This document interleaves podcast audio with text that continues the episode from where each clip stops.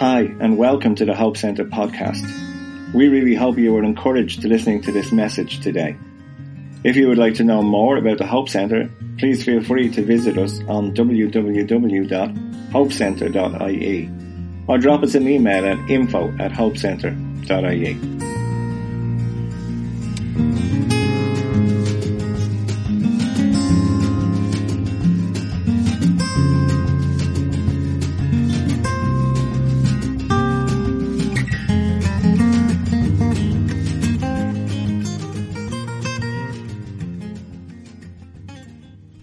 Ever make all them lists? Like the first, the first video and the second video? I'm going to do this, I'm going to do that, I'm going to do the other. I'm going to um, connect with people, I'm going to read the Bible, I'm going to do this. I'm going to change, I'm going to be different. And, and I learned something last year, going into the, the Christmas and the New Year. I was trying to do a bit of, um, I don't know, a study or whatever you want to call it, but I was trying to figure out what the New Year looks like with God. Because I've done this journey for I'm 58 now, so I've been doing the New Year's journey for probably 40 years or more. And I've been doing the Christian one for 28 years. But every year I've done the same thing. Make a lot of promises to myself, sometimes to Anne and to other people, and never keep them all. And then bait myself up because I haven't got it. And feel lousy halfway through. And last year I came across this guy who had, who had done a teaching on a thing and his whole thing was scrap the lists. And when it comes to what you're going to do with God, and this is particularly around your spiritual life is what he was talking about, it was scrap the lists and pick one word. One word and then filter everything in your life through that one word and see what difference it makes. And I tried it and, and, and I did it for about, probably did it for six or eight months. Not perfectly but it made a difference. And going into this year, I was trying to figure out what will my one word for this year be. And my one word for 2018 is presence. It's God's presence. And if I filter everything, and I've been trying to do this since, since Monday, that was New Year's Day, wasn't it? Everything I do, I've been trying to filter through God's presence. And the way I mean that is realizing that He's actually here. He's actually in me. He's around me. He's on me. He's, I'm not escaping His presence. So even if I'm in the shower, I'm in God's presence. If I'm talking to someone, I'm in God's presence. If I'm fighting with somebody, I'm in God's presence.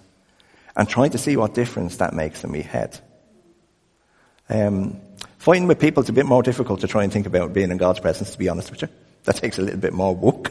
Um, but it's real, especially if it's me and Anders fighting. And there's this scripture in John, which is an amazing scripture, and, and it says, If you abide in me and I abide in you, then you will produce much fruit. But if you don't abide in me, you'll do nothing. And there's plenty of scriptures throughout the whole New Testament that teach us that if we stay close to Jesus, Philippians, we can do all things through Christ who strengthens us. But that's through Christ who strengthens us. If we're not in Christ, then we, it doesn't say we can do all things. There's a scripture that says he will keep you in perfect peace if you keep your mind stayed. In the old King James says, if my mind is stayed upon thee. But in English that just means if you keep your head full of God, He'll keep your head full of peace. But that's about presence. That's about filtering everything I do through the idea that I am actually in His presence. So if I'm overeating, I'm in His presence. If I, amen, I'm saying amen. if I'm exercising, I'm in His presence. If I'm walking, I'm in His presence. If I'm praying, I'm in His presence. If I'm with family, I'm in His presence. If I'm in a club, I'm in His presence. If I'm out having a pint with somebody, I'm in His presence. It's not like there's parts of my life that have God in them and parts that don't. And one of the, one of the biggest, it's not one of the biggest times or things I have seen in people's lives that have shipwrecked them over and over again is this separation between thinking parts of their life has nothing to do with God. And only parts of their life has something to do with God. And it destroys us because we're not built to be two kind of faces of the same person. The scripture says, let your yes be yes and your no be no. That just means be who you are. Having a humble opinion of yourself is having an honest opinion of yourself. This is what I'm good at, this is what I'm lousy at. This is where I'm strong, this is where I'm weak. Just being honest with yourself. But being that person with everybody. If you're a people pleaser, you have about 20 faces. Because you'll be this kind of person for one group of people, and this kind of person for another group of people. You'll be in church, and you'd be like all holy, holy, and da da da da da da. And then at the weekend, on a Saturday night, you'd be out dancing, and you'd be like as if you don't even know God. Because you're with a different crowd, and you become a different person. And all that does in the end of the day is wreck you. And robs you. And what I believe God wants for you and for me in 2018 is that we go through this year, not just we enter into it, but we follow through the whole year and come out the other end of it stronger and come out the other end of it whole. And we don't have to wait until we get to the end of it to be whole. We can be whole now. But we need to be willing to go, yeah, I've been living with the masks. I've been living with whatever. I have been different people to different things. I've said yes to this crowd and then I say no, yes to that crowd. But as long as them two crowds don't meet, that's fine. But if I end up in the same restaurant some night and the two of them groups are in it, then I'm in serious crap. Because it's like, do you remember that Mrs. Doubtfire film where he was having dinner with the boss and he was having dinner with the others and he was dressed up as a woman and he was running in and out and it all went pear-shaped at the end of the day. Mind you, with a lot of whiskey in him as well, so it all, but it all went pear-shaped. And, and the reality is, that's what life is like for us. So if we abide in God, all that really means is that we stay close to Him. That we take it serious that He wants to stay close to us. That we take it serious that no matter what I'm doing, I'm going to include God in it. So God isn't only for when I'm having a prayer time or if I go to church on a Sunday or if I happen to go to some meeting during the week. God is for when I wake up at seven o'clock or eight o'clock or nine o'clock on a Monday morning. And I have to get up and go somewhere and meet people. And maybe I have to walk people that really irritate me and annoy me. And I want to slap them around the place. But I have to realize God is even in that. Maybe I'm up at four o'clock in the morning with sick babies. God is there, even though you think He's not, because it's God forsaken hour and the child is sick, but He's still there. Maybe you're going through a bad relationship. Maybe, maybe you're broke. Maybe whatever, but God is still there. He's still in the midst of it. And if we abide in Him, and abide just means to stick in there, to stay with it. And I was thinking what kind of fruit was he talking about? And I think he's talking about the fruit of the Spirit that's talked about in Galatians. And we're going to do, in February and March, we're going to do a series on the fruit of the Spirit. And what's really interesting, if you ever read the scriptures in Galatians 5.22, it's not up here, you can look it up yourselves. But it says the fruit of the Spirit is these things, love, joy, peace, patience, kindness, goodness, faithfulness, gentleness, and self-control the fruit of the Spirit. And here's the thing a lot of us do as people, because we want to be nice people, we try and make them things happen in our lives. We try and be patient with people. We try and have some self-control. We try and have um, love and joy and peace in our lives. And sometimes we try and get them by doing all the wrong things. And we don't get the joy and peace. We might get it for 10 seconds, but it doesn't last. We try and be kind to people. But you see, the bit about this is, this is a promise. This is a promise from Jesus. He says, if you abide in me and I abide in you, that you will produce much fruit. I pulled this branch off a tree out there this morning. I'll probably get arrested for it by the police, the tree police. It was fairly dead anyway, I have to be honest with you. It wasn't very green. But I was thinking, that is not abiding in the tree anymore. Does that make sense? So it's not going to produce a lot of fruit this year, is it? Now, I might be able to graft it onto a tree if I was any good at that kind of stuff. I might be able to fix it or put roots on it and make it grow again. But the reality of it is, if it's here on its own, lying on the ground or in my hand or anywhere else, it's not going to produce anything. But if it's attached to the tree out there, then the fruit that's only going to produce is leaves because it's not an apple tree. But if it's an apple tree, it'll produce apples. If it's an orange tree, it'll produce oranges. But it will only produce, the branch will only produce if it's attached to the tree.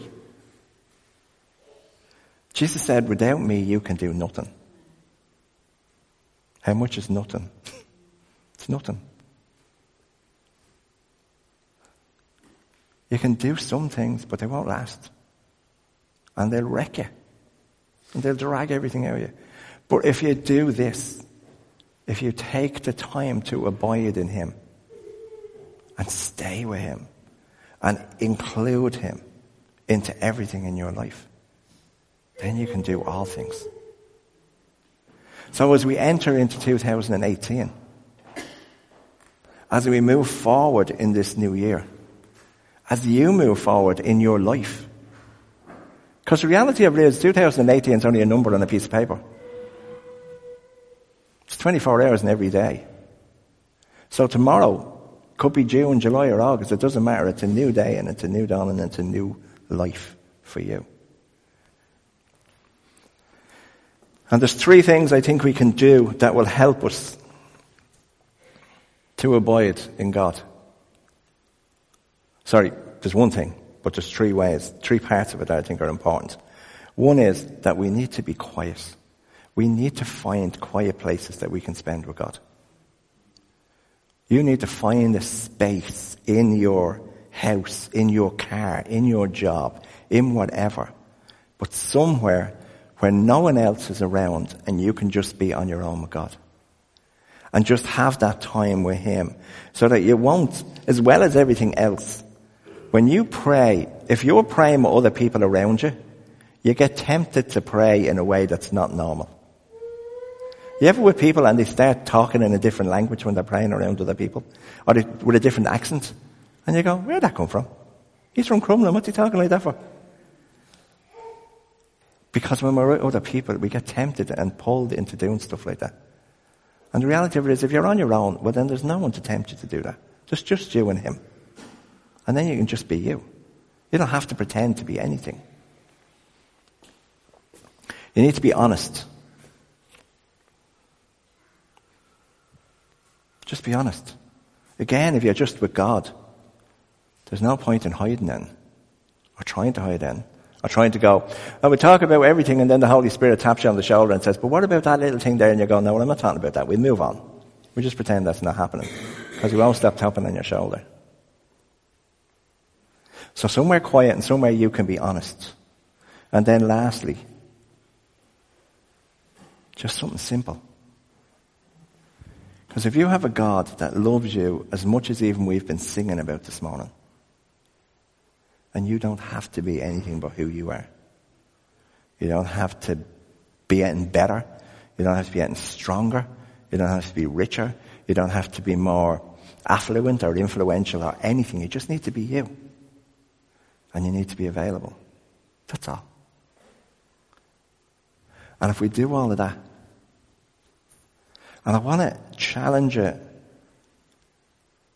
to take this on as something you will try over the next couple of months. And I think what my challenge is that between now and Easter, Easter is very early this year, it's the end of March, it's only three months away. But I'm going to challenge you to give the first 15 minutes of every day to God. Now, whether you're someone who wakes up at 6 o'clock in the morning or 10 o'clock, it doesn't really matter. And whether you want to get out of bed and make a cup of coffee to do it with, that's fine, or you want to stay in bed and do it. But I'm going to ask you to take the first 15 minutes on your own, somewhere without any distractions. And for the next three months, commit that you will give that 15 minutes to God every day. And then after that, we'll have a conversation in April and see what God's done in your life. Because I promise you, if you do that, your life will not be the same. It will be changed. If you want to know how to do that, you can use something like the word for today is down there. There's a brilliant app called First 15 that you can download on your phone. It has a worship song, it has a scripture, it has a meditation. It has it all in it. You can just get your Bible out and start reading. But whatever it is that's going to work for you, it could be 15 minutes just sitting listening to worship and worship in the long run. But the challenge will be to stick to the 15 minutes and to actually do it. And to give the first 15 minutes. Before you turn on Sky and Facebook. Because the minute that happens, I promise you, you won't go back to the 15 minutes for God. It'll be robbed on you. And you'll have already infected your life with whatever them things are going to put into it. I'm not going to ask you to sign up in blood or anything to agree to this, right? That's, I just know if you do this, it will change your life for the better. And it will change 2018 for the better for you. I'm not going to tell you it'll make things comfortable. Because it might actually make things uncomfortable because God might put his finger on a few bits and pieces that you need to change. But it will make it better. And it'll make you stronger. And it'll make this possibly the best year you've ever had. Is that fair enough? Um, I want us to just take communion together. Jesus said on the night that he was betrayed, he took bread and he took wine and he shared it around with everybody. And he said, I want you to do this to remember me. And when we're in a church context, we do it with little cups. If you're in a different church, they might do it with little, one cup and pass it around. But here, we do it with little cups of juice. It's not even wine. It's Ribena. And we do it with little bits of bread. I want you to hold them just for a minute. Don't take them. Just take them off the things, but just hold them in your hand for a minute. But every time you have a meal together, there's an opportunity for you to have communion. This is just one way of remembering Jesus. Every time we have dinner, if we're having chips and beans, we can remember Jesus. Every time you wake up in the morning and have breakfast, you can have communion. It's not only something that we do once a month in church or something. It's something we can do every day. It's something we can do to follow one of the few commandments that Jesus gave us was to do this in remembrance of me. And what he wanted you to remember was the price that he paid for you. And the victory that he won for us. He didn't just pay a price. He's not just someone hanging on a cross. He is a risen, victorious Savior. So what I'm going to ask you is in a minute, we're going to take it all together. We'll take the bread, we'll take the cup. And I want to ask you that let this be the first time, maybe you've already had communion this week, but if this is your first time to do it this year, I want to ask you that this will be the first of many. And that every time you sit with another human being, to eat or to drink. Whether they are a believer or not a believer, that you will take the time to go, Jesus, I remember you here. I remember what you did for me. And I remember what you won for me.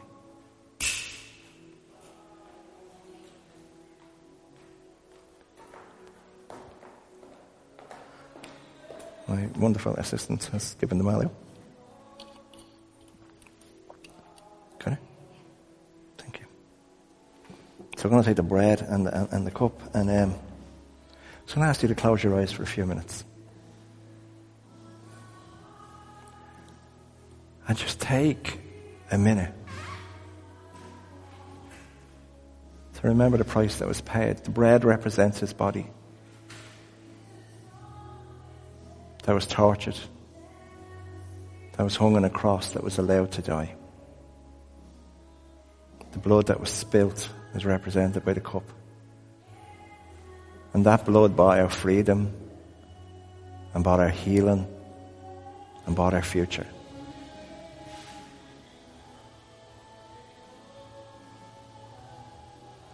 And that song says that he won't relent until he has it all. And Jesus didn't relent until he went through the cross and came out the other side and he had it all. Enter into all that he has for you. I pray that 2018 will be the year that you enter into all that God has for you. So as we take this in your heart, in your head, you remember Jesus. You remember what he has done for you and what he has called you out of and what he is calling you into. So Father, I thank you for your, your body. I thank you for your blood that was shed for us and I thank you for your body that was broken for us. And I thank you for the promise of the cross that it is for a new life. It is for a future filled with hope, filled with expectancy, filled with joy, filled with peace, that we can live in the fruit of your Spirit, Lord. That if we abide in you, if we remember you every day, that we can have this in our life all the time. So Lord, I pray even as we take this bread and wine, that you would change our hearts, that you would change our minds, and that you would help us to see you in a way that we have never seen you before. And I ask it in Jesus' name. Take the bread and wine.